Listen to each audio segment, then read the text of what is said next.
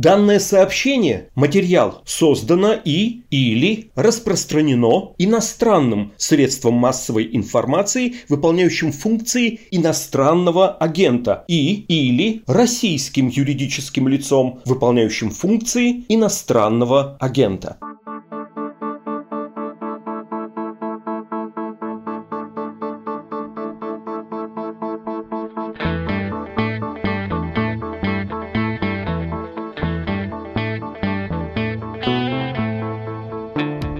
Всем привет! Вы слушаете еженедельный выпуск «Что случилось?» о политике. Каждую субботу мы собираемся в студии, чтобы обсудить, как и чем жила российская власть на этой неделе. Мы — это я, спецкор «Медуза» Андрей Перцев, который пишет в основном о политике. И я, Константин Газа, социолог, журналист, политический обозреватель. Ровно 50 суток остается до завершения трехдневного голосования. Ты видишь избирательную кампанию «Единой России»? Слушай, вот ну, ты из региона прилетел. В регионе не видел. Не видел в регионе, да. В регионе видел только КПРФ. В Москве, кстати, ехал я на электричке, не на Экспрессе ехал. Из Домодедово ходит народный транспорт. Видел э, билборд «Единая Россия» с надписью «Вместе». Ну, это Собянинский билборд. «Вместе» — это Собянинский билборд, да. Ну, «Единая Россия». Ну, «Единая Россия» там присутствует. Логотипчик, да. Ну, извини, пожалуйста, избиркома, агитация «Голосуем вместе». Ну, то есть, как всегда, вот это вот. Ну, вот все как бы вообще. Под как всегда мы имеем в виду, что есть такая у Кремля странная манера, когда считается, что сложные выборы, они применяют типа супер крутую технологию, они делают в одинаковой стилистике билборды ядра и слоганы ядра, и билборды Центральной избирательной комиссии и слоганы Центральной избирательной комиссии типа супертехнология. Ну, не знаю, как бы супер, не супер.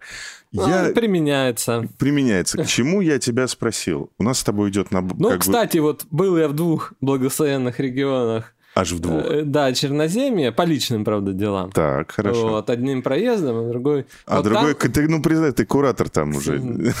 Теневой. Встретили тебя, да, технологи. Нет, это я потом приехал в другой регион. Он вроде как тоже не северный, но ну, там вот встретили, а там другом не встретили. Вот, бабушка ну что, регионы, регионы, области, регионы да. юга ЦФО. Мы знаем про твою бабушку. Да. Там что? Ничего нет. Даже за Гладкова нет агитации. Хоть, знаешь, пиши на заборе. Сам напиши, да, Милов, да. за Гладкова с хэштегом. Ну, зато Гладков, видишь, на ВКС был у президента на этой неделе. Несчастный человек. Ну, я не, не знаю, не знаю. К чему я тебя спрашиваю, к чему я тебя мучаю? Мы можем с тобой продолжать пополнять, как бы, да, энциклопедию российской политической жизни. Спасибо большое за это правящей партии, потому что никакой избирательной кампании не происходит. Говорить о выборах у нас, как бы, вроде бы особенных оснований, новостных, по крайней мере, нет. Ну, сняли Грудинина из списка, но мы с тобой об этом сказали, по-моему, в апреле месяце, в одном из видеовыпусков наших. Примерно так, да. Что вот такого рода вещи могут случиться. Кстати, кстати, кстати, говорят, что эти три видеовыпуска не будут, может быть, последними. Мы сейчас начинаем над этим работать. Следите за рекламой. Видишь, какой вброс. Ну да, тут как, как же, да. Ну, а в лучших как? традициях. Как, как же, да. Мы сначала долго интригуем, потом ничего не происходит. Ну, или как со съездом. Окей, давно тоже ходили, говорили с тобой сделать выпуск про то, что такое, собственно, войны башен, вот эти, значит, какие-то звездные конфликты на Олимпе. Да, о чем они... бы телеграм-каналом да, да, было да, писать да, про да. игры башень. Собственно, да, собственно, основная повестка телеграм-канала. А помнишь это... ты игры башень? Что это? Нет. Есть такой телеграм-канал Давыдов Индекс. Это ну, не, есть, не Ивана да. Давыдова. Нет, это, Питер, это уважаемые питерские люди, как бы. Другие мне кажется, мной они менее уважаемы. Менее. Вот так я тебе скажу, ну, Давыдов да. твой учитель фактически, Иван, а это просто политтехнологи. А это просто, да. Вот. И в телеграм же каналах и в соцсетях размещалась, значит, типа рекламка, что девушка говорит, что ее парень там научил вот это.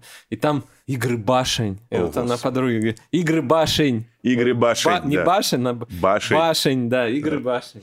Игры башень, да, это довольно интересная тема, но нам с тобой пришел вопрос, где-то примерно с месяц назад, который у меня внезапно с темой игры башен... Все, я так теперь буду говорить, заразил. Который у меня внезапно склеился. Вопрос звучал так. Крутой субботний выпуск, спасибо, хвалите нас. А расскажите вот еще о чем. А что именно решает начальник с большой буквы? За что винить или благословлять бояр, а за что самого президента? И, собственно говоря, у меня в голове это все склеилось следующим образом. Ну, мы знаем, что Путин занимается внешней политикой. В основном. Мы знаем, что он не занимается внутренней политикой в том смысле, в котором э, как бы Кириенко или Харичев ей занимаются, да, кремлевские э, чиновники.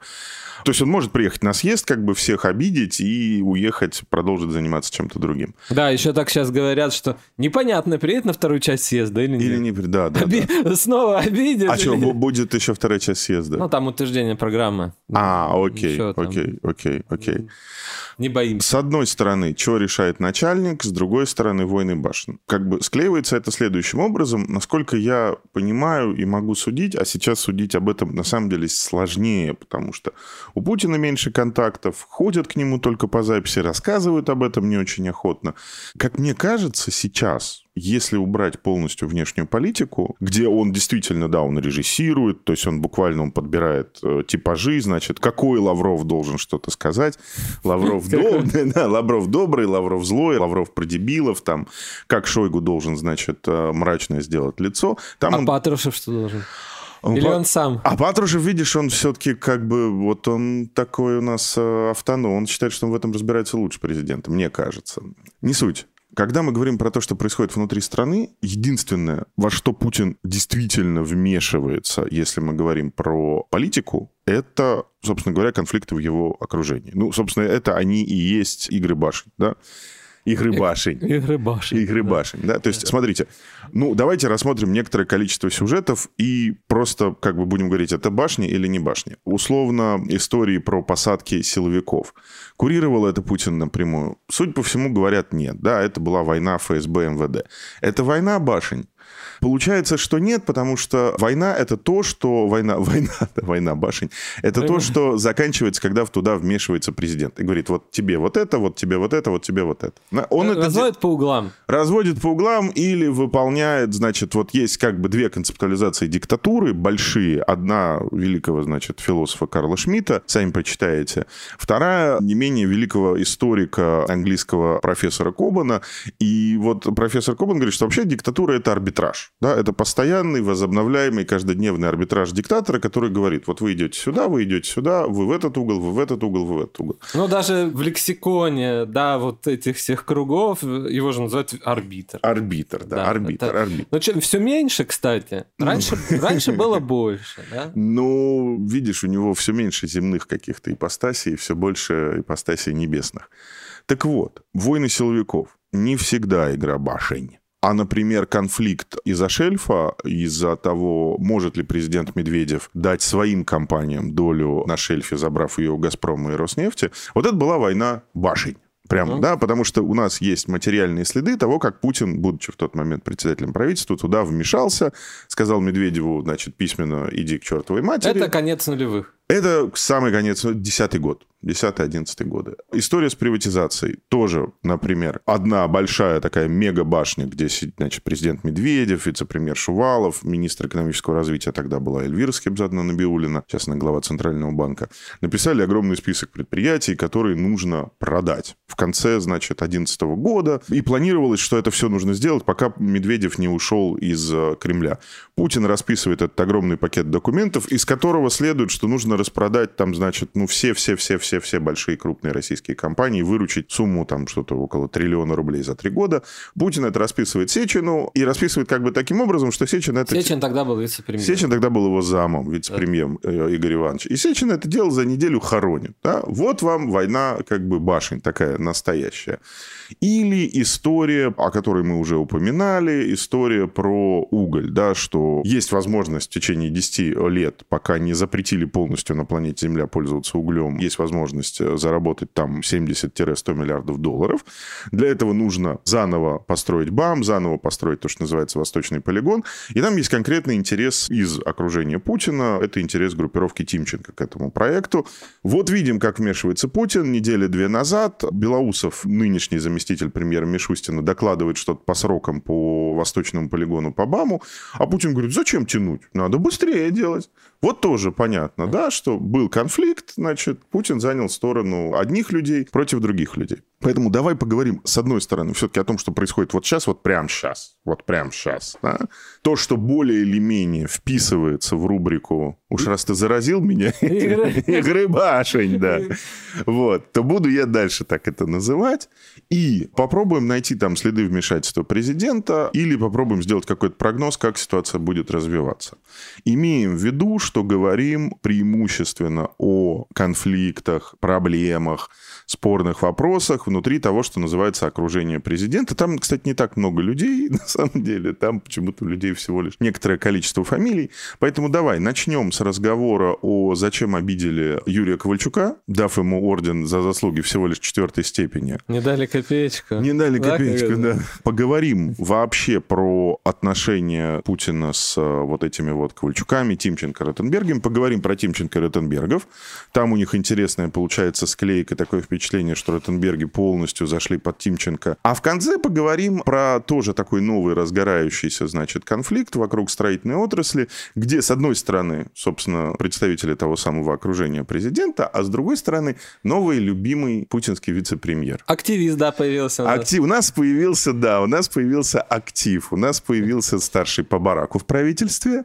Это Марат Шахерзянович Хуснулин. Сигнальчики четкие, кстати. Идут. Сигнальчики пошли, да. И вот мы видим обкатку Марата Шахерзяновича Хуснулина, как человека, которого, кажется, к чему-то готовят, к чему-то новому. Вот мы видим, как он будет обкатываться в конфликте с э, представителями окружения президента. Все эти сюжеты — это ровно ответ на вопрос, за что винить Бояра, за что первого. Вот мы сегодня будем говорить про то, за что винить первого. Тебе позвонила питерская эхо Москвы. Да, я вот. сидел. Ты сидел в самолете? В самолете, да. Покидал Солнечную Республику одну? Нет. Нет? Ну ты чё, они ж не звери. К себе в первую очередь. Ночью-то кто будет звонить по Питеру? Когда направлялся я туда? Окей. И они тебя, значит, спрашивают, мол, дали... А что, да, вот дали орден Ковальчуку за Крым. За Крым. Да, значит, что вот дали орден, это же вот за Крым, как это хорошо, спрашивают. Я говорю, вы как думаете? Орден какой степени? Да. А орден он получил за заслуги перед Отечеством четвертой. Четвертой степени. Я тут даже ошибся, потому что у нас заслуженный профессор, деятель науки Олег Матвеевичев. Я думал, он третьей степени но он... Нет, у него медаль Медаль, ордена. да, медаль, мы разобрались. У него медаль ордена да? нет, он все-таки, все-таки нет. Да, на неделе был подписан президентом указ. Среди награжденных Юрий Ковальчук, про Юрия Ковальчука вы могли читать в интернете, есть некоторое количество текстов. Там написано, в частности, было, что Юрий Ковальчук — это второй человек в стране. Это спорно. Подальше, сейчас мы поговорим про спорно. Давай просто его представим. Значит, вот тут вот сейчас я все-таки вынужден начать с исторической справки, а не с разговора о Ковальчуках. Значит, смотрите, есть две группы людей. Они исторически сложились как две разные группы людей. Первая группа людей – это те, кто сидели в приемной у вице-мэра города Санкт-Петербурга Владимира Владимировича Путина. Значит, там сидели Игорь Иванович Сечин, там сидел Виктор Алексеевич Зубков, и там на приставном, значит, стульчике сидел Дмитрий Анатольевич Медведев. Соответственно, Зубков был начальник отдела административного контроля или что-то вроде этого. Сечин был помощником вице-мэра, а Дмитрий Анатольевич был молодым юристом. То есть первая часть путинского окружения – это люди из мэрии Санкт-Петербурга, которые там работали, это кадровые чиновники. Вторая часть окружения президента – это его как бы накопившиеся за годы разной деятельности, разной деятельности в КГБ, в Ленинграде, в дзюдо, накопившиеся какие-то друзья. Да, какой-то... Дружелюбный он человек. Да, какой-то такой, знаешь, вот у нас такой да. был дневной Путин, и вот с дневным Путиным, значит, Зубков, Сечин, Медведев и так далее, и ночной Путин. И вот с ночным Путиным как раз, значит, ходили Ковальчуки, уважаемые такие предприниматели в Ленинграде. Питерского, значит, питерского разлива. Это старый-старый, это старые питерские. То есть есть старые питерские, а есть старые питерские чекисты. Вот типа Козак, он тоже старый питерский. Он типа не чекист, но вот он из этой примерно тусовки. Так вот. Дмитрий Козак. Да. Кто он у нас сейчас? Замглава администрации президента, О, если ничего я не поднялся. путаю. Окей, значит, соответственно, были вот ночные друзья президента, с которыми он, видимо, ужинал, обедал, завтракал и так далее, так так далее. Много славных кабаков города Санкт-Петербурга начала 90-х. Почитайте про это, тоже есть много всяких интересных текстов. Вот среди этих друзей, собственно, все те, кого вы знаете. Это братья Ковальчуки, это братья Ротенберги. И все братья-то. Все братья, да. То, это, интерес... это, кстати, интересно. Это социологу это кое-что может сказать о том, как компания, да, как компания собиралась, как они доверие понимали. Соответственно, Юрий Михаил Ковальчуки, оба типа физики по происхождению И Ковальчук был замдиректора института ЙОФа, Юрий, перед перестройкой. Ну, Перед... не просто физики, Не а просто физики, да. ученые. Может, Вот, соответственно, братья Ротенберги, которые, в общем, не занимались в те годы фундаментальной наукой, можно сказать, но каким-то бизнесом занимались. И там же, собственно говоря, известный, известный ленинградский предприниматель Тимченко Геннадий, который в какой-то момент, он представлял, сначала он представлял интересы это был самый новый в Советском Союзе нефтяной завод, вот этот самый Кириши нефтероксинтез еще в советское время, в позднее советское. Потом он как бы свалил, открыл нефтетрейдера, стал торговать российской нефтью. Вот три, значит, фамилии. Фамилии три, а человек пять. Да? Значит, Ковальчуков 2, Ротенбергов 2, Тимченко 1. Это люди, которые в любом случае с упоминанием виолончелиста Ралдугина, который официальный дроп Путина, это как бы человек, на которого был записан офшор Сандалвудс, собственно, с которым происходили вот эти вот все сделки по выкупу Ростелекома, того, сего, той компании, этой компании. Вот, собственно, он был записан на Ралдугина. Вот помимо Ралдугина, там все время упоминаются вот эти вот, значит, три фамилии, пять человек. Два Ротенберга, два Ковальчука, один Тимченко. Вопрос, кто из них самый старший по статусу, как бы, да, Вопрос очень сложный. Всегда, вот, например, Женя Минченко, составляющий вот этот вот, значит... э, Политбюро. Золотая, да, золотая двадцатка, это как бы самый наш такой ну, максимально близкий вроде бы к реальности, да, рейтинг политического влияния, политического веса, вот он всегда затруднялся, как бы, да, то есть вот кто старше, как бы Тимченко старше, Ну, у него, да, там один уровень. один Они уровень, на- да, да. Они, они все да. должны быть на одном уровне. При этом надо понимать, что в деньгах разница очень существенная. Сколько денег у Ковальчуков? Мы, ну, примерно знаем, потому что они владельцы НМГ и частично Сагаза. Ну, Банк А, России имеет. Да, и самый богатый из них Тимченко. У Тимченко 20 миллиардов долларов. У Ротенбергов говорили 2 миллиарда долларов, но надо понимать, что у Ротенбергов еще есть какое-то неопределенное количество имущества за рубежами нашей Родины, в том числе коммерческой недвижимости. В Берлине, по-моему, у них отель был якобы. То есть непонятно, сколько они там стоят. Тимченко, соответственно, самый богатый, Ротенберги строители, а вот как бы Ковальчуки, у них и в бизнесе прописки нет. Потому что у Тимченко понятно, да, вот у него была тема нефть, потом он вошел в Новотек, у него, соответственно, появилась вместе с Михельсоном тема газ. Газ, да. А, Значит, и сейчас он э, очень мощно, вот то, о чем мы еще поговорим, он под себя подгреб двух деятелей металлургической угольной отрасли. Это Бокарева и, соответственно, Махмудова. Искандера Махмудова. И вот у него как бы с их помощью еще появился и уголь, да, то есть это такой большой-большой-большой конгломерат. Чего есть у Ковальчуков, мы не понимаем. В указе написано о награждении, собственно, Юрия Ковальчука орденом за заслуги перед Отечеством четвертой степени написано «общественный деятель». Тоже, Да. нем- тоже немножко, немножко обидно, как бы, да. Да, ну, то есть, чтобы вы понимали, у брата, у Михаила Ковальчука, который директор Курчатовского Не обще- Он не института, общественный деятель. он не общественный деятель, у него есть работа, должность какая-то. И, во-вторых, у него есть, собственно говоря, орден первой степени за заслуги перед Отечеством. То есть, как бы, тоже вот, как ты говоришь, немножечко, немножечко обидно. Про Ковальчуков, соответственно, вышел этот известный текст в начале декабря 2020 года. Посмотрите. Пока можно. Пока можно, да. Я боюсь, что просто скоро уже будет, ну, только с VPN, видимо. И в этом тексте было написано, что он человек номер два в стране. Вот теперь к этому тезису. Что это значит, я не очень понимаю, честно тебе скажу. Но давать человеку номер два в стране орден за заслуги перед Отечеством четвертой степени, это как минимум унизительно для коллектива. И еще одна вещь, о которой тоже мы уже упоминали. Ковальчуки – это единственные представители старой питерской тусовки, которые вылезли с каким-то политическим предложением. Надо, да, это проговорить. Это надо проговорить, ты проговори. Слышали вы наверняка о существовании партии «Новые люди»? Бирюзовый цвет, чего они хотят? Ну, всего хорошего.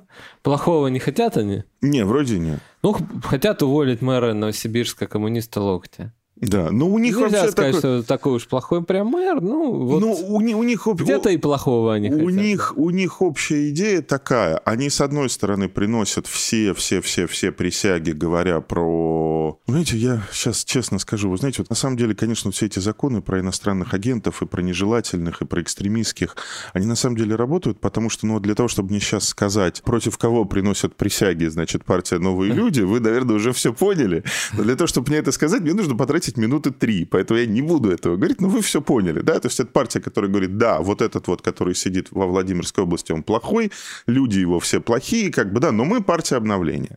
Тебе говорили близкие к ним, а, близкие, близкие товарищи, близкие товарищи, да, что, собственно говоря, одна из а, идей, одна из проблем, с которыми братья Ковальчуки хотят бороться в стране, это застой. Да, Немножко ну, такая обнов... есть, обновленческая новые повестка. люди, да, то есть как, да, как Путин про интернет говорил, да, все время мы вспоминаем, как э, началось, да, начался проект ЦРУ, так и развивается, да, вот новые люди, это партия, которая была организована в начале прошлого года, да, мы это обсуждали уже в выпуске про спойлеров, и тогда она вот как бы называлась вот некий правый проект Ковальчуков во что оно вылезет, значит, во что выйдет. Да, буйки они соблюдают. Мы видим в составе новых людей, ярких людей, новых, не новых, не знаю. Ну, кроме Сардана никого. Не видим, да. Сардана как бы человек... Бывший мэр Якутска, да, тоже с, говорили с они локальной уже. известностью. Ну, как бы сомнительно, что вот прям вот... Не э, локомотив. Привлекает, да. Идеи тоже там странные, но хотели они идти, во всяком случае, да, вот с обращением, это вот как бы от основателей шло, да, что в России происходит, вот намечается, да. Вот застойное как, явление. Да, застойное явление, это нехорошо. Надо как-то, значит, чтобы вот что-то, значит, вот молодые, значит, вверх Дорогу росли молодым чиновники, да, и силовики, может, молодые, депутаты, и предпринимателям надо дорогу давать. Вот застой, вот как бы... А, застой не понимаю в том смысле, что средний возраст руководства надо немножко Да, что-то снизить. образовалась пробка у нас, да, кадровая. Кто бы говорил. Ну, они заботятся. Ну, а как? Общественный деятель, что, не Общественный может деятель. за Ты мне говорил, что, что отвечает сын Михаила Ковальчука за партийные Э, дела. Да, ну, ходит такой слух, да, Ходит мало такой ли слух. скажет, а я не отвечаю. А я не отвечаю. Вот, да, э, что занимается этим, да, ну, может, не очень плотно, ну, как бы пересматривает. Это сын, да, Михаила Ковальчука, Кирилл. Кирилл. Он председатель э, Совета директоров э, национальной медиагруппы. Это Кирилл Михайлович Ковальчук. Михалыч. Окей. Есть еще один Ковальчук, Борис Юрьевич Ковальчук, который, значит, сын, соответственно, Юрия Ковальчука, который работал в Белом доме в департаменте национальных приоритетов, а сейчас возглавляет э, председатель правления очень большой такой энергетической компании с активами за рубежом, которая называется Интеррау. То есть все нормально, все, дети пристроены. Один делает как бы государственную карьеру, другому, видимо, вот медийно-политическую карьеру они какую-то Нравится, хотят, да. нравится. Проблемки, как сказать проблемки? Какое-то вот странное такое ощущение из-за новых людей появилось у нас с тобой где-то месяц назад, да, что с одной стороны вроде бы абсолютно системные люди, ну то есть как бы... А кто... Хоть и новые. Да, хоть и новые, но системные. Ведут это очень уважаемые представители путинского окружения, и здесь тоже нужно подчеркнуть, что это новация, это первый раз у нас не было партий, которые напрямую финансировали бы, скажем так, общественные деятели, главная заслуга которых это с дружбы с президентом, да, такого не было. Дальше есть еще очень интересный момент, который связан с отношениями между куратором внутренней политики Сергеем Владимировичем Кириенко и Ковальчуками. Потому что считалось, что внутри окружения Путина Кириенко, он клиентела Ковальчуков. Да? То Их есть чай. он да. как бы, да, как бы они его взяли, поскольку, поскольку Михаил присматривал за атомной отраслью, а они его, соответственно, якобы лоббировали на его назначение на Росатом в 2006 или 2007 году, точно не вспомню. Дальше якобы они лоббировали его в октябре 2016 года на должность первого замглава администрации. Может, и на должность министра иностранных дел они его тогда лоббировали. Мы не знаем. Как бы, да? Этого мы и не Про узнаем. Юрия Ковальчука как раз говорят, что это человек с очень такой вот... Он способен придумывать интересные кадровые решения. Да? Поскольку, поскольку там основная эта работа, кого на какое место посадить, то вот якобы он может придумывать. И вот где-то с месяца назад, во-первых, мы увидели, что почему-то кремлевские телеграм-каналы начинают мочить партию новых людей. Ну, тут... То да, на сиг- какие- сейчас вот как, давайте мы это как бы... Просто тут вот тонкие сигналы, поэтому надо это сформулировать. Значит, смотрите, есть Кириенко, он занимается выборами, у него есть бюджеты, у него есть э, телеграм-каналы, у него есть медиа, и у него есть в то же время якобы человек, которого называют его политическим покровителем, да, соответственно, два человека целых. И вот ресурсы Кириенко начинают мочить партию его политических покровителей. Нам с тобой это показалось странным. После этого были вот эти вот все проблемы у новых людей, про которые ты рассказывал. То есть деньги, то нет денег, то есть добро, то нет добро, то на победу, то не на победу. Непонятно, да? Ну, это, это давняя история. Да, ну она это, да, это несколько Она- месяцев уже продолжается. Чуть ли не год. И вот, значит, и вот, значит... Ну, у не на- год, о, И вот, значит, у нас наконец-то Ковальчуку дали вот этот вот странный орден. Ну, то можно им деньги давать, То нельзя им Достаточно, деньги. Да, то нельзя то им деньги нельзя, давать. то ли, значит, то ли сидите на деньги председателя, да, Нечаева. Он, конечно, бизнесмен, но Ну, не мо- нет, ну, слушайте, ну, то есть несколько десятков миллионов долларов достать из кармана и заплатить за избирательную кампанию партии, это, ну, все-таки как Ну, бы да, для да. него даже круто. Значит, мы видим, что это у нас, значит, чуть ли не последние в окружении Владимира Владимировича прогрессисты, то есть тоже, мне понимаешь, про застой. У них есть своя политическая ставка. Мы понимаем... зачем-то есть партия. Зачем-то Зачем? есть эта партия, мы тоже не очень понимаем, зачем. И вот, значит, еще один кусочек в пазл. Зачем-то Юрию Ковальчуку вдруг дали а, унизительный орден, как Ну, общественному деятелю. Орден у нас часто бывает, да, такая примета, непонятно, насколько она оправдана, что если орден человеку дают, То до свидания. то, да, в на прощание, он да, на прощание, на прощание. отправляется. Ну вот, ты понимаешь? Нет, ну я могу понять, почему ему дали орден. Ха-ха-ха. Вот тут до меня дошло, почему ему дали орден внезапно. Он родился 25 июля 1951 года. Человеку 70 лет вообще-то исполнилось. И орден ему дали за это. Видимо, но орден все равно обидный. Хорошо, значит, тогда переходим к... В чем здесь конфликт, в который должен вмешаться Путин? Конфликт здесь заключается в том, что очень-очень уважаемые люди... Еще и на день рождения огорчили. Да вообще не говори, просто, просто взя- взя- взяли на день рождения. Нет, при том, что можно же было, можно же было дать... В чем проблема с, э, за заслуги перед Отечеством? Он дается по степеням. То есть надо дать четвертую, третью, вторую, и только потом можно давать первую. Соответственно, Юрий Ковальчук на себя, видимо, наградных документов не оформлял, поэтому вот, собственно, у него есть Орден Дружбы и заслуги перед Отечеством четвертой степени. В чем здесь конфликт, в который придется вмешаться Путину? И мне кажется, вот это произойдет ну, вот в самое ближайшее время, буквально в ближайшие несколько недель. Что делать с новыми людьми с этим? Пускать их в Государственную Думу или не пускать их в Государственную Думу? Имеет право... Сами пройдут, не Сами пройдут. пройдут, не пройдут. Накидать за них, не накидать за них. Не Какие... накидают, обидно. Или не обидно. Вот, вот вопрос, понимаю, да, вот, собственно, вот когда вы спрашиваете, чем должен заниматься начальник, вот примерно начальник должен сейчас сесть и посмотреть. У него есть очень уважаемые близкие люди, при этом надо понимать, конечно, что Ковальчуки не очень... То есть они как бы... Вот Юрий Ковальчук, он не очень как бы его к делу не особо пристроишь, да? То есть он такой человек, как рассказывают, действительно творческий, умный, с темпераментом, с шуткой и так далее, и так далее, и так Посиде- далее. Вот посидеть бы за столом с Да, ним, да, да, да, Но вот когда ты Вечерком говоришь, вот что может Ротенберг? Ну, понятно, что, мост построить. Как бы, да. Что может Тимченко? Ну, Тимченко Мы все почти. все может. Может нефтью торговать, может газом торговать, да. Может и не торговать Да. тоже. А Ну, вот что могут Ковальчуки? Михаил Ковальчук любит рассказывать президенту про влияние Запада. Он большой, большой, большой любитель. Вот тоже странно, да, они вроде прогрессисты, но при этом типа не западники. То есть они типа за обновление, Ну, но так это, наверное, со- ну, вот советские инженеры, чего, физики. Ага, то есть это та же самая телега, что у Кириенко, да, как бы советский НТР, Ну, вот космос что-то это молодость близкое, мира, да. да, что-то такое. Это же, собственно, фраза, которую Ковальчуки адресуют Кириенко, а Кириенко адресует Ковальчукам. Знаменитая фраза, что цель дольше жизни. Вот это, кто из них, непонятно. И вот сейчас Путину нужно решить, хочет он, чтобы партия Ковальчуков, Юрия и Михаила оказалась в Государственной Думе, или не хочет. Он может скомандовать, чтобы она там оказалась? Может. Может. Сделать это технически можно? Тяжело, но... Тяжело, но в Можно, принципе да. можно, да. То есть ее можно натянуть нацреспубликами. Ну, чтобы там пять человек хотя бы из федерального списка. А сколько у них в федеральной части списка? Два. Нормально, как бы. Вот как раз можно натянуть. Вот это вот история уровня президента. Мы очень осторожно так скажем, что... Ну и, кстати, будет, ну, голосуют же г- там за гражданскую платформу на Кавказе иногда, и за партию дела, там, за что только не голосуют. Ну вот да. Почему? Ну, ну, может. Ну, вот может, надо. да. Вот надо, да. Значит, на- надо, значит, надо. Мы так очень осторожно скажем, что помимо истории с партией «Новые люди», помимо истории с орденом на 70-летие, есть как бы еще напряжение вокруг Ковальчуков, как бы в верхах, которое связано как раз с э, тем, как мне кажется, что Путину сейчас не очень нужны люди, которые могут что-то хорошо придумать. Он как бы сам сейчас вроде бы Сочиняет Сочиняет неплохо. неплохо.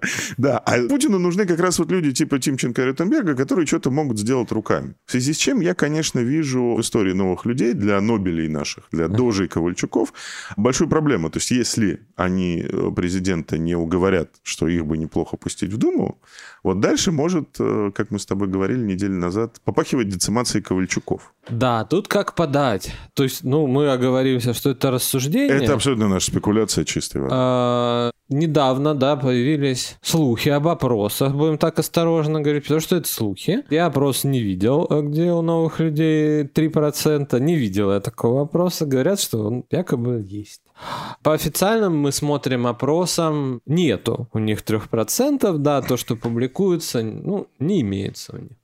Мы видим агитацию новых людей. Ну, не очень мы ее Ну, вот эти билборды в Москве где-то на Садовом. Где-то да. видели, да, там, ну, где в аэропорту висит Шереметьево. Висела большая такая штука. Новые вот, Поднимаешься, да, как стойком идти, она встречает. Насколько это повышает, да, ну вот Сардана ездит по стране, но она встречается там, ну, с какими-то крохами, там, да, вот, ну, в смысле, не с детьми, а с небольшим количеством людей. Как это влияет? Я не знаю. То есть не происходит ничего такого, что вызывает рост рейтинга новых людей. Если, например, респондент просто тупо реагирует на название «новые люди», то тогда это началось бы давненько. Да, вот, ну да, потому что про них спрашивают уже полгода, если не больше. Да, вот если чисто на название, а, да, за них. Ну, если звезды зажигают, значит, кому-нибудь... Зачем? Да, то есть, видимо, подается некий сигнал. То ли ими самими, то ли недоброжелателями, что значит, вот у нас окошко есть, да, пап, пусти. Или вот смотри, папа, кто-то в окошко лезет, не пускай. Вот, вот, вот. И это именно, именно та вещь, о которой мы говорим. Это именно пример того, что, к сожалению, по этому вопросу президенту придется как бы напрячься, включиться и что-то решить. Хочет он их пустить в Думу или не хочет. У меня есть ощущение, что отношения между Кириенко и Ковальчуками, его политическими патронами, сейчас уже не столь безоблачно, я бы так сказал, да, потому что очевидно совершенно, что вот Юрия Ковальчука его отвели на проект «Общество знаний», он там, а на все другие проекты, куда раньше Кириенко его звал, в частности, и поговорить с людьми, и посидеть, туда его больше как бы не зовут, не приглашают. Окей, значит, это у нас был первый. Ну, кстати, с чего это могло начаться? Ага. В принципе, я вот припоминаю. Избирательная кампания Беглова, губернатор в городе, в городе Ленинграде. В городе да. Ленинграде, да, он губернатор. Он тоже у нас человек Ковальчуков считает. Окей. А Питер такая как бы тонкая материя, да, что вот как бы там, ну, либо не деяние, да, вот какое-то, да, там, как у бывшего губернатора Полтавченко, а эти все, значит, большие люди, их аватары на родине сами как-то разбираются. Либо, ну, не знаю, ну, пока этого не было, ну, была там история. Максим Соколов, бывший министр транспорта, он чей, кстати? Хороший вопрос. Сейчас так вот на него не отвечу. Он да. вроде как немножко Кротенби. Такие мы гадатели. И, игры башен. Игры башен. Да, он вроде Уж как... жанр такой, жанр Немножко, такой. Да. То есть ходил слух, что он вот и хочет, когда он был еще министром транспорта, и, значит, вроде он и может, да, с другой стороны, он такой более молодой, значит, технократ, настоящий, да, не молодой технократ, а молодой министр-технократ, да, это вот как бы разные вещи, который бы, может, и соблел бы что-то интересы, да, плюс накладывается, что... Ну, Соколов, да, Соколов, он не человек Ротенбергов, но он, конечно, пока он с 12 по 18 год работал министром транспорта, конечно, он успел человеком Ротенбергов стать. Он не Интересы как Белозеров, РЖДшный, про которого мы сейчас чуть позже поговорим, но это как бы, конечно, да, то есть, ну, понятно, да. Вот. Понятно. А вот все равно был назначен Беглов. Ситуация усугубилась тем, что в Ленобласти тоже как бы проковальчуковский руководитель сидит. Александр Дрозденко, его что вот сосредоточили, значит, вот и на полпредство там влияние у них. И вот такое какое-то вот возникло, да, что чуть ли даже вот не во внутриполитическом блоке АПС президенту Совет, ну, Беглов, правда, оказался не самый удачный. Да. Э, Ковальчуки, то есть ты говоришь о том, что Ковальчуки тащили Беглова, а админка тащила Соколова? Нет, не совсем так. Уточни тогда. Вот. А, их напрягло тащить Беглова. Понятно, да. Понимаю, а, вот как бы, да, это да, знаешь, да, как да, Грудинин да. вот страдает. Почему он страдает-то в основном? Ну, потому что заставил как бы пострадать во время президентской кампании okay. наших администраторов. Беглов, ну, он тоже заставил пострадать. Заканчивая блок про Ковальчуков, мы не знаем. Может быть, нам еще раз придется возвращаться к теме партии «Новые люди», потому что если мы сейчас увидим в ближайшие недели разгром на уровне ЦИКа или админки, разгром новых людей, значит, ну, вопрос с президентом президентом решился по поводу, могут ли старые питерские иметь свою партию, и решился в отрицательном смысле. Но говоря про Ковальчуков, надо понимать, это тоже такая вещь, которую многие не видят, не хотят видеть, что, например, Игорь Иванович Сечин, он скорее входит в их тусовку, нежели в тусовку, собственно, Тимченко, и уж тем более не в тусовку Ротенбергов. Потому что сын Юрия Ковальчука, Борис Ковальчук, работает в компании, которую под него буквально зачищал Игорь Иванович Сечин. Ну, то есть вот Борис Юрьевич Ковальчук работает в Интерао. Интерао – это компания, которую Сечин долго забирал, долго отмывал, долго пересобирал. Посадил туда одного директора Евгения Дода, который что-то вроде бы украл, но потом оказалось, что он ничего не украл, и он все вернул. И, в общем, себе он даже не посидел. Как бы сейчас там руководит всем этим делом Борис Юрьевич Ковальчук. Вот, да, ну, соответственно... Ну, в партии это вот еще как бы... А э, может быть, Игорь почему... Иванович Сечин против застоя? Как ты считаешь?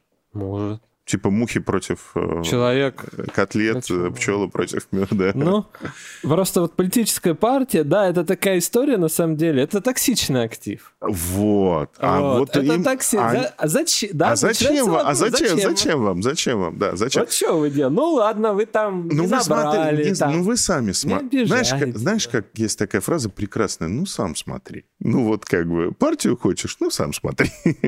Так такси. Зачем завели? Что вы хотите? Хотите. А дальше начнется вопрос, кого вы собираете деньги на эту партию. Там тоже, я думаю, что много чего интересного может появиться. В Думе зачем вам люди? Зачем вам люди в Думе, да, что вы хотите в Думе делать? А ведь можно много сделать. Да нет, в Думе, если оказаться, в принципе, можно много сделать. А, кстати, ты знаешь, вопрос такой, можно, не можно?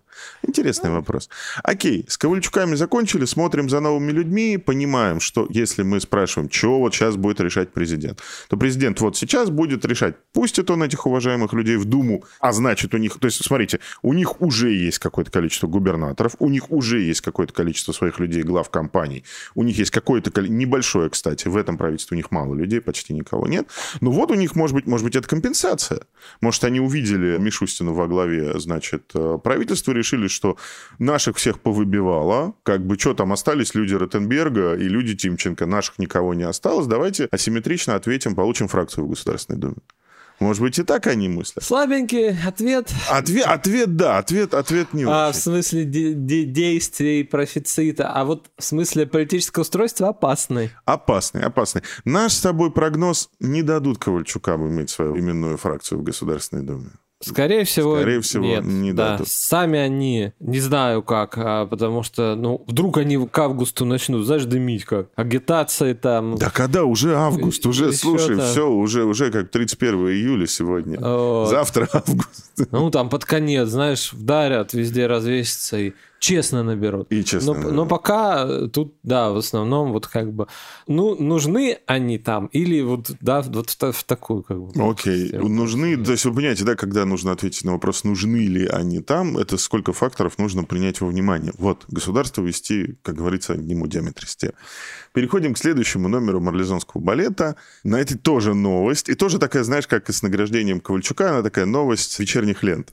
Но на самом деле не вечерних, утренних. К начальнику российских железных дорог, компанию возглавляет Олег Белозеров, это человек Ротенбергов, это их креатура, все это знают. Назначен новый первый зам. И новым первым замом стал Сергей Кобзев, которого пресса называет выходцем из структур как раз под угольных королей Искандера Махмудова и Андрея Бокарева. То есть под Тимченко. Под... Да. Вот тут момент. этот. Вот да. То есть тут смотрите, значит, есть Ротенберги. У них есть свой директор российских железных дорог. Хороший он, плохой, получается, не получается. У них все нормально, вроде бы, да. Их интерес он отрабатывает. Вдруг под человека Ротенбергов садится человек, который до этого всю сознательную жизнь работал в структурах Трансмашхолдинга и угля, соответственно, в структурах Махмудова и Бокарева. А Махмудов и Бокарев, как мы с тобой уже говорили несколько раз, сейчас зашли под Тимченко. И когда Махмудов или Бокарев ведут деловые переговоры, они говорят, ну вот как бы якобы папу нужно Шойгу, ну, Тимченко. Вот. Значит, соответственно, происходит... За Единую Россию. За Единую Россию, да. Происходит ли история, что Ротенберги, в общем, в каком-то смысле теряют вот эту вот свою автономию при дворе и становятся частью клана Тимченко? По мне, так очень-очень похоже. Чего там случилось с углем? Я очень коротко расскажу, ну, какую-то добавку. Для того, чтобы возить уголь в Китай, нужно сделать БАМ. Там нужно много-много-много чего построить, и нужно доделать, расшить БАМ. Это история на десятки миллиардов долларов. И это история, которая имеет временное ограничение. Если это не сделать сейчас, вот в ближайшие годы, то условно через 15 лет уголь будет никому не нужен. Там будут солдаты да, НАТО, да, да. Его, которые его, запрещают Которые запрещают уголь сжечь уголь, да, абсолютно. Соответственно, нужно очень быстро потратить очень-очень много государственных денег на то, чтобы подшаманить всю эту инфраструктуру, начать, соответственно, экспорт угля, увеличить пропускную способность БАМа, как они говорят, до 100 миллион тонн грузов в год. Понятно, что речь может идти только про уголь, там нету больше ничего, чем можно это загрузить. В чем была проблема? Ротенбергам уголь совершенно все равно. Как бы Два моста в Крым, круто. Десять мостов в Крым, еще лучше, да? И как бы э, желание... БАМ построить. Ну, БАМ построить, не то чтобы у Белозерова очень горело про БАМ, понимаешь, когда у тебя высокоскоростный... Ну, что тебе приятнее строить будет? В регионе, из которого ты вернулся, или наоборот, севернее Байкала, тянуть через э, степи Забайкалья э, ветки железной дороги, где и медведей-то нет, или строить прекрасно, значит, в инфраструктуре, когда у тебя везде есть рабочая сила, все есть строить высокоскоростный скоростную железную дорогу до Казани. Ну вот я бы, ну то есть если мой интерес это транспортное строительство, и у меня нет интереса в угле, я, конечно, скажу, я все силы брошу на высокоскоростную дорогу в Казань, а БАМ, он там как бы... Строил, строит. Строится, да.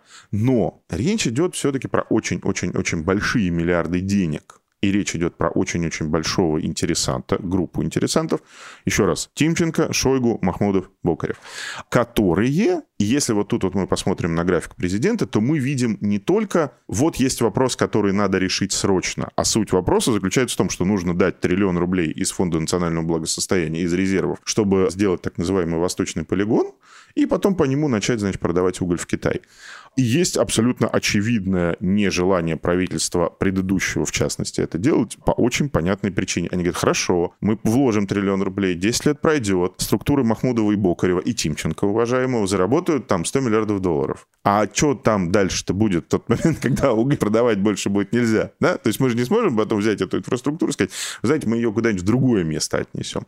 Чем будет заполняться эта железная дорога, если не углем, тоже сказать никто не может. Это дело тормозилось, но если вы посмотрите на повестку Путина за последние два месяца, вы увидите, как он вмешивается на стороне людей, чью сторону он уже принял. Совещание по угольной отрасли, кажется, два месяца назад было, в мае. Он лично приехал в Кузбасс. Да, вроде на 300... 300 лет Кузбасса. Ну, не то, что прям охренеть, какая дата. И не то, что прям офигеть, какой повод. И, в общем-то, мы знаем, да, что сейчас бункерный режим, там все дела, ну, то есть не то, чтобы он вообще много из центральной России выезжает. У него как бы график какой, либо что-то центральной России какой-то объект, типа ЦКАДа, вот этой окружной дороги. Значит, около Москвы, да, около, около Москвы. Москвы куда-то. В Питер съездить, ну, на родину. И третий, значит, маршрут Сочи. То есть вот так вот, чтобы вот он нет, тем не менее, приехал в Кузбасс, всех поздравил. Кемерово далеко. Далеко, да. 4 лететь. Лететь долго. Джетлаг. Вот. Дальше, соответственно, еще раз одно совещание, на котором вице-премьер, первый вице-премьер правительства Белоусов, что-то сказал по поводу сроков вот этой вот самой бамской стройки и назвал какой-то год. На что президент ему сказал, не надо так долго тянуть, надо прямо сейчас браться за дело и быстренько через год все закончить. Вот что решает папа. Хорошие деньги. Хорошие, хор, очень хорошие, понятные деньги, да, по 10 миллиардов долларов в год очень хороший, понятный человек, Тимченко, который сам по себе очень большой хаб. Рядом с ним тоже хорошие, уважаемые люди, еще и Шойгу взяли. А не, не обидели. Не оби, вообще ни разу не обидели, как бы, да. Плюс вот эта же вся история, что губернаторы-мушкетеры, они же тоже под Тимченко. Понимаешь, да? То есть они же тоже считаются, что вот Миронов, Дюмин, что они с ним типа тусуются. И даже какие-то фотки с охоты появлялись там некоторое время назад на, тоже на, я так широко скажу, на просторах интернета. Вот эта вот история про то, как... Интернет пока не признан нежелательной организацией. И даже иноагентом Но не признан. ты уже, видишь, ты же уже процитировал руководителя. Если руководитель как бы считает, что интернет начинался как проект ЦРУ и до сих пор им остается, значит, значит скоро... То есть ин... Интернет, да. Будет у нас какой-то другой интро-рунет. Соответственно, вот история, в которую Путин вмешивается руками, никому не дает к ней подойти, когда кто-то где-то тормозит, он, соответственно, тут же дает по мордасам. И как уважительно поступили с Ротенбергами, обрати внимание. Если бы Ротенбергов не любили, не уважали, сняли бы к чертовой матери Белозерова, взяли бы этого самого Кобзева, назначили его главой российских железных дорог и сказали, все, Ротенберги с пляжа, вы мост в Крым построили с пляжа. И вот тебе еще орден. Да, все, вот тебе орден, вот тебе мост в Крым, все, да, барон, барон, барон Ротенберг. А тут нет, обрати внимание, вот как это по-разному можно делать. Оставили человека Ротенбергов на российских железных дорогах, подсадили под него зама, который специалист, как бы технический человек, понимает, как это все делать, которого завели, соответственно, Тимченко, и вот дальше они поедут. И уже там начинается новый виток этой прекрасной истории. И тоже это будет конфликт, в который Путину придется вмешаться. Кто написал письмо многоуважаемому президенту, что вообще-то у нефтяников тоже есть интерес к восточному полигону и к развитию БАМа? Игорь Иванович Сечин. Игорь Иванович Сечин, то есть... Не постеснялся написать. Причем как? Да. На бланке, он же еще вообще-то, уже все забыли про это, он вообще-то секретарь президентской комиссии по ТЭКу. И у него даже бланк есть такой смешной, как бы он на этом бланке Сыркову письма писал, когда Сырков управлять правительство работал. Так вот, видим, да, человек Сечин, которого мы уже, мы сказали, что он, наверное, ближе к Ковальчукам, да, судя по картине как бы родственных связей, по фигуре отношений, он, наверное, ближе к Ковальчукам, тем Тимченко, и вот он уже не постеснялся написать президенту письмо с просьбой, какая хорошая, значит, у Тимченко, Махмудова и Бокарева, какая прекрасная у них, значит, история, можно мы тоже в нее радостно включимся. Вот тут как бы непонятно, даст ему президент э, Сечину в это дело включиться, не даст. Мне кажется, не даст. Мне кажется, это такой со стороны Игоря Ивановича wishful thinking. Окей, вторая история. В первой истории надо решать политически, во второй истории президент должен все время от вот этого важного для себя и своего окружения проекта должен руками, значит, всех отгонять. Типа, Белоусов, медленно работаешь, Сечин, нафиг отсюда пошел, и так далее, так далее, так далее, так далее. Большая история. Ну, давай тогда поговорим про нашего дебютанта, так сказать. Он еще в такой лиге-то не играл. А зашел. Зашел, да, Марат Шкирзянович Хуснулин. И тоже это непосредственнейшим образом связано, это еще один конфликт, о котором мы сегодня поговорим, это тоже непосредственным образом связано с многоуважаемыми Тимченко и. Собственно, почему я вдруг начал думать еще до назначения Кобзева в РЖД, почему я начал думать о том, что что-то как-то слишком у них мирные отношения, Стало известно, и даже Низыгорь опубликовал это письмо, что руководители крупнейших российских строительных компаний написали Путину письмо о том, что строительная отрасль в кризисе, они типа пять лет ничего не зарабатывают, государство от них все время что-то требует, не понимает, что ценообразование, значит, на строительные материалы рыночное, тут рыночное, тут рыночное, государство фиксирует цены, в общем, все задушило, денег нет. Письмо это подписали главы обеих крупнейших строительных компаний, которые принадлежат, соответственно, одна Тимченко, другая Ротенбергу. И тут я думаю, письмо на 8 человек. Я видел коллективные письма, подписанные очень сильно враждующими людьми. Да, когда Худайнатов и Лукойл подписывали, значит, одно и то же письмо Путину. Но это была ситуация объективно, это был типа кризис восьмого года. Ну, то есть, как бы понятно, враг, не враг, друг, не друг, как делать что-то надо. Тут у нас никакого особенного вроде бы повода да, нет. такого повода нет, чтобы два таких уважаемых человека. Может, их Байден обижает? Э, ну вот заголовок, кстати, на Финансру был именно такой, что попавшие под санкции путинские олигархи написали письмо а. с просьбой о государственной поддержке. Ну, на самом деле, конечно, не попавшие под санкции олигархи, а их строительные компании, но тем не менее. Интересно, ну, понимаешь, во-первых, как ты думаешь, Путин это письмо строителей расписал, соответственно, Марату Шкирзяновичу Хуснулину и Силуанову, Антон Германовичу, министру финансов. Как ты думаешь, кто этим делом занимается в Министерстве финансов? Не знаю. Вот, Министерство финансов а этим письмом занимается наш старый приятель Михаил Миравович Санакоев. Побегает еще. Ну, видишь, он, он, нет, ну он как бы все, он прошел курс реабилитации в психиатрической клинике, говорят, и его, соответственно, вернули на работу, он ходит на работу, ну, теперь может, занимается развитием строительного Может, потрафит, так поднимется. Тут, смотрите, как бы в первом случае все понятно. У старых друзей, у которых вообще в голове много фантазий, появилась фантазия, что им нужна политическая партия спасать страну от застоя. Ну, блин, придется что-то решать.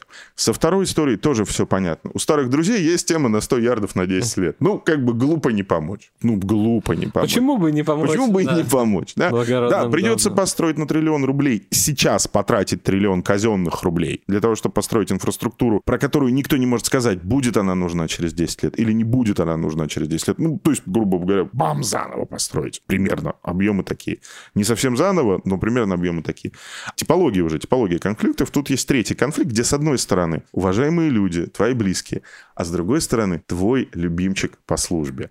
Ты обратил мое внимание на заметку «День зданий», опубликованную в газете «Коммерсант», написанную старожилом президентского пула журналистом Андреем Колесниковым. Который зря... Он зря не пишет. Который зря заметки, вот которые не отражают какую-то важную, да, пере... эволюцию, переход, состояние какое-то президентское, да, в окружении президента, он просто так заметки не диктует. И эта заметка, она про то, как Марат Шахерзянович Хуснули, вице-премьер по стройке, как он хочет угодить президенту, и то есть буквально... И угождает. И угождает. Президент говорит, за неделю справитесь, а Марат Шахерзянович говорит, за сутки справимся. Не волнуйтесь, Владимир Письмо-то про беды строительной отрасли, это же, по сути, анонимка на Хуснулина.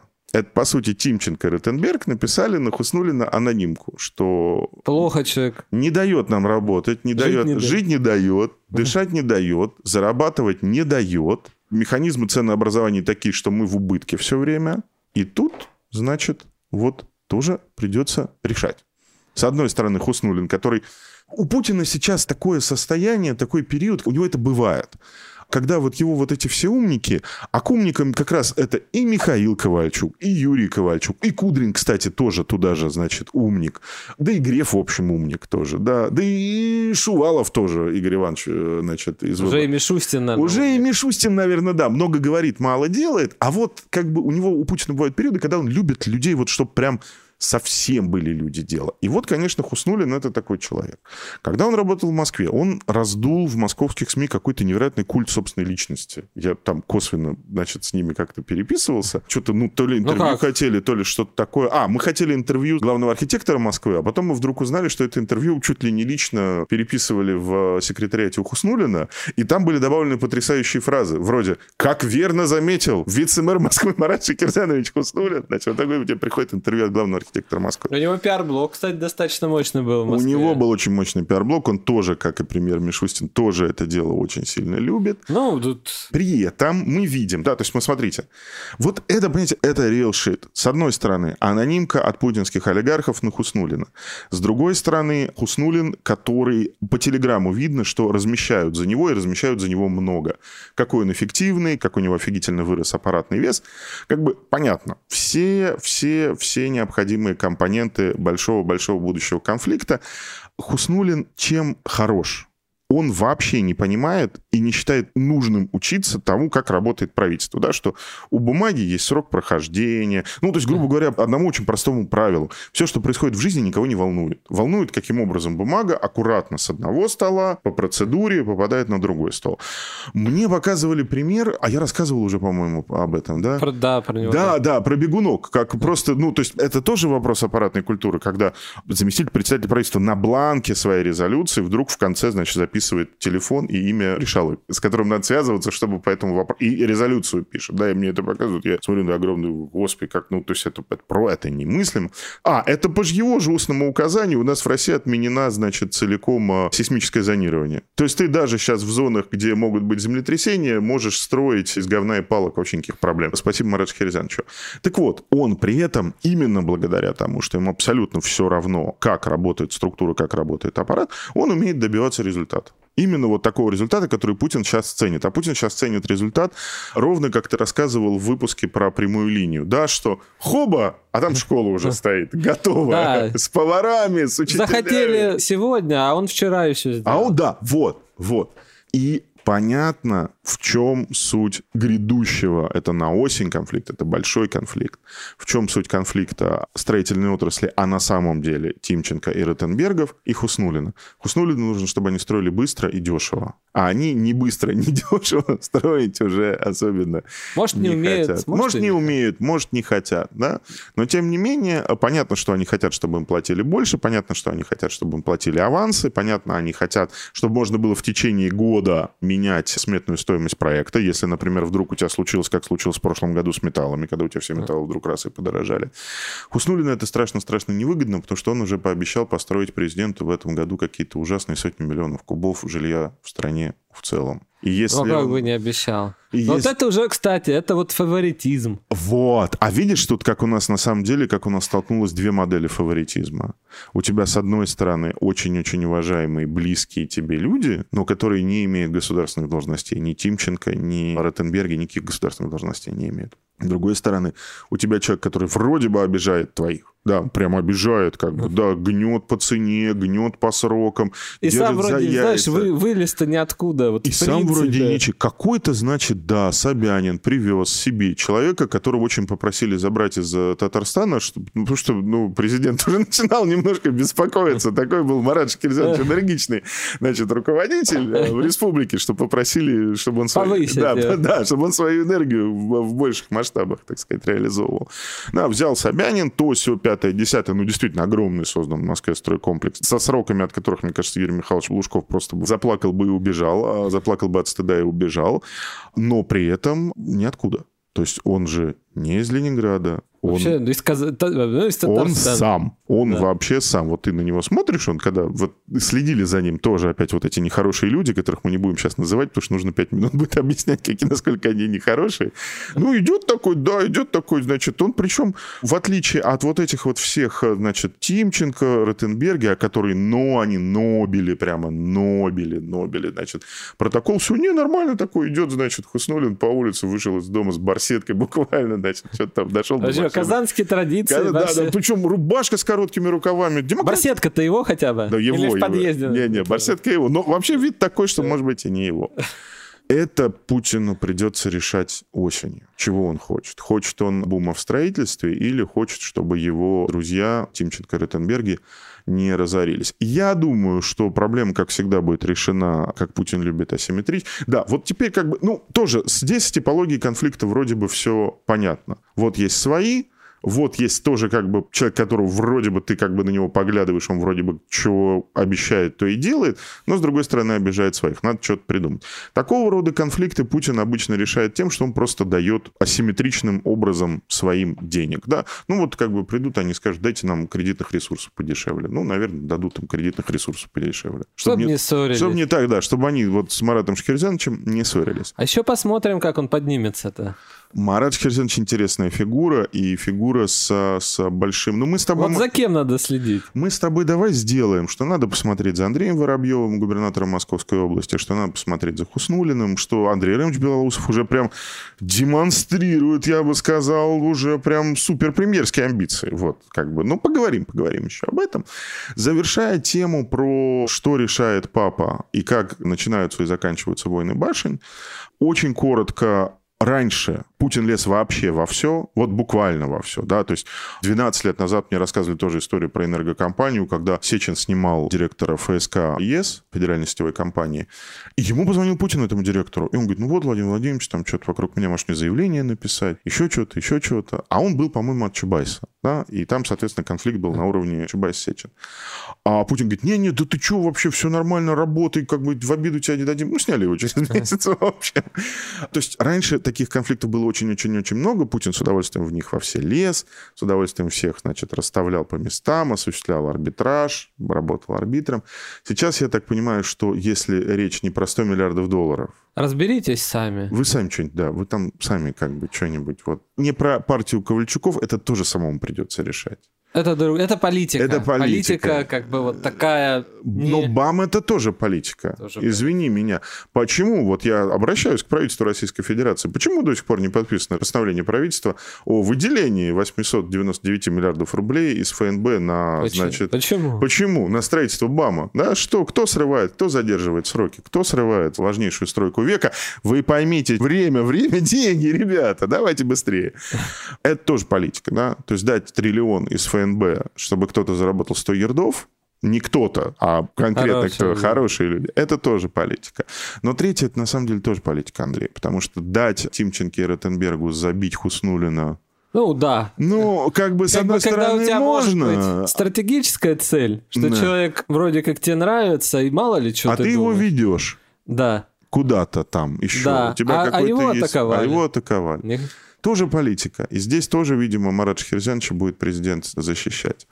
Такого рода сюжетов становится все меньше, меньше и меньше. Если раньше я могу ну, по годам припомнить, да, что Путин решал, ну, не знаю, 5, 6, 7, 8, 10 больших конфликтов только вот такого калибра, о которых мы сегодня говорим, в год, то сейчас, соответственно, в правительство он не лезет, хотя там уже такой кипиш, что, ну, то есть там просто там надо снимать Абрамченко, там показания пошли. Вице-премьер. Вице-премьер Абрамченко до этого возглавляла Виктория, да, до этого она, значит, возглавляла у нас Росреестр. Прекрасная там история. Погуглите признание бывшего начальника управления Росреестра Московской области Абрамова. Вот он рассказывает, значит, про команду нынешнего вице-премьера Абрамченко. Да, то есть как бы количество сюжетов, в которые надо бы уже вмешаться и которые надо бы уже разрулить рулить, оно зашкаливающее. Ну, мы, в принципе, тоже давно с тобой об этом говорим. Ну, но... никто не вмешивается но... в истории. В пол...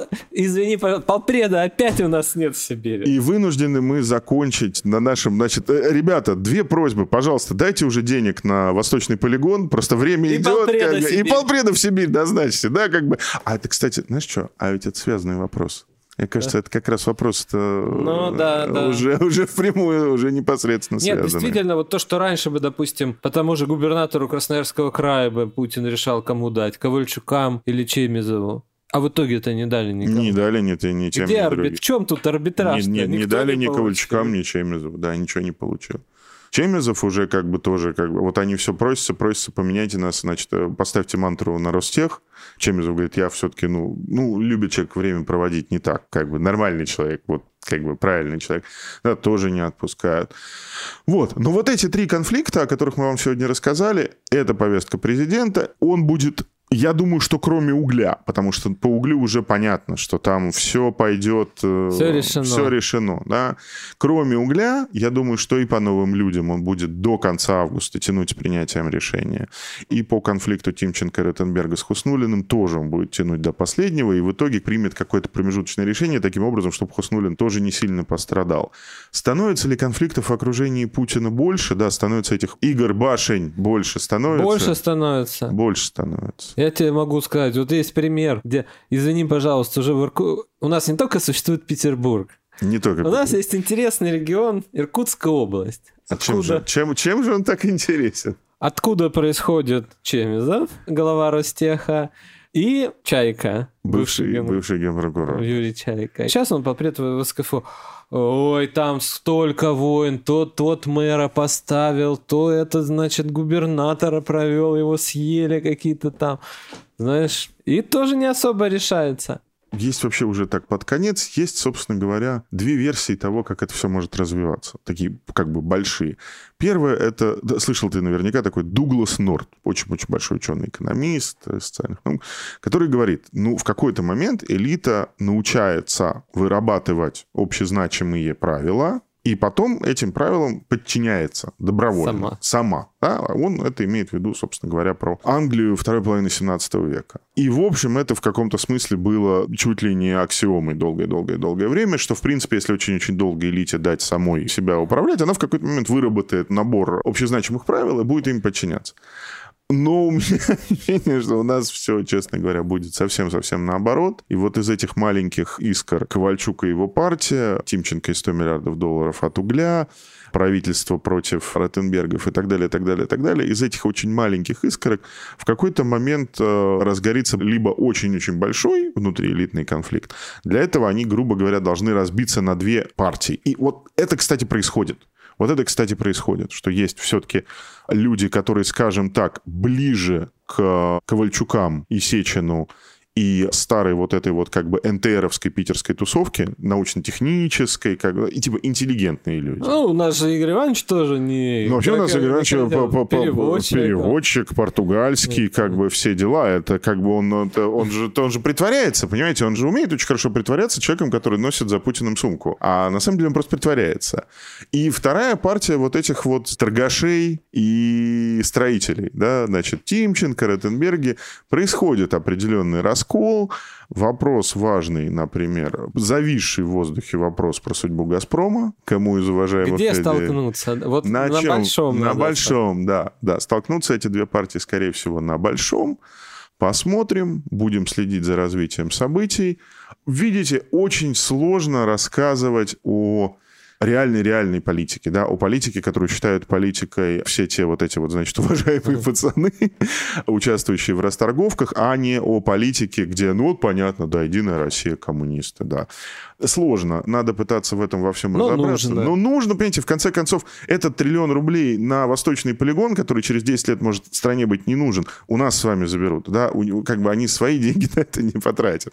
Поэтому разбираться в этом, к сожалению, нужно и, к сожалению, приходится. Наверное, надеюсь, мы вам немножко в этом сегодня помогли.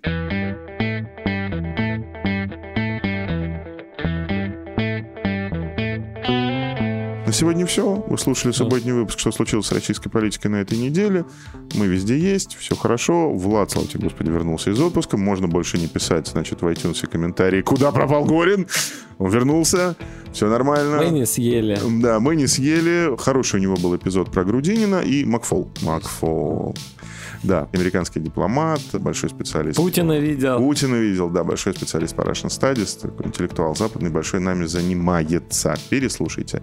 Пишите, что думаете об этом подкасте, предлагайте темы, задавайте вопросы по электронной почте, подкаст собачкамедуза.io. Пока-пока. Пока. thank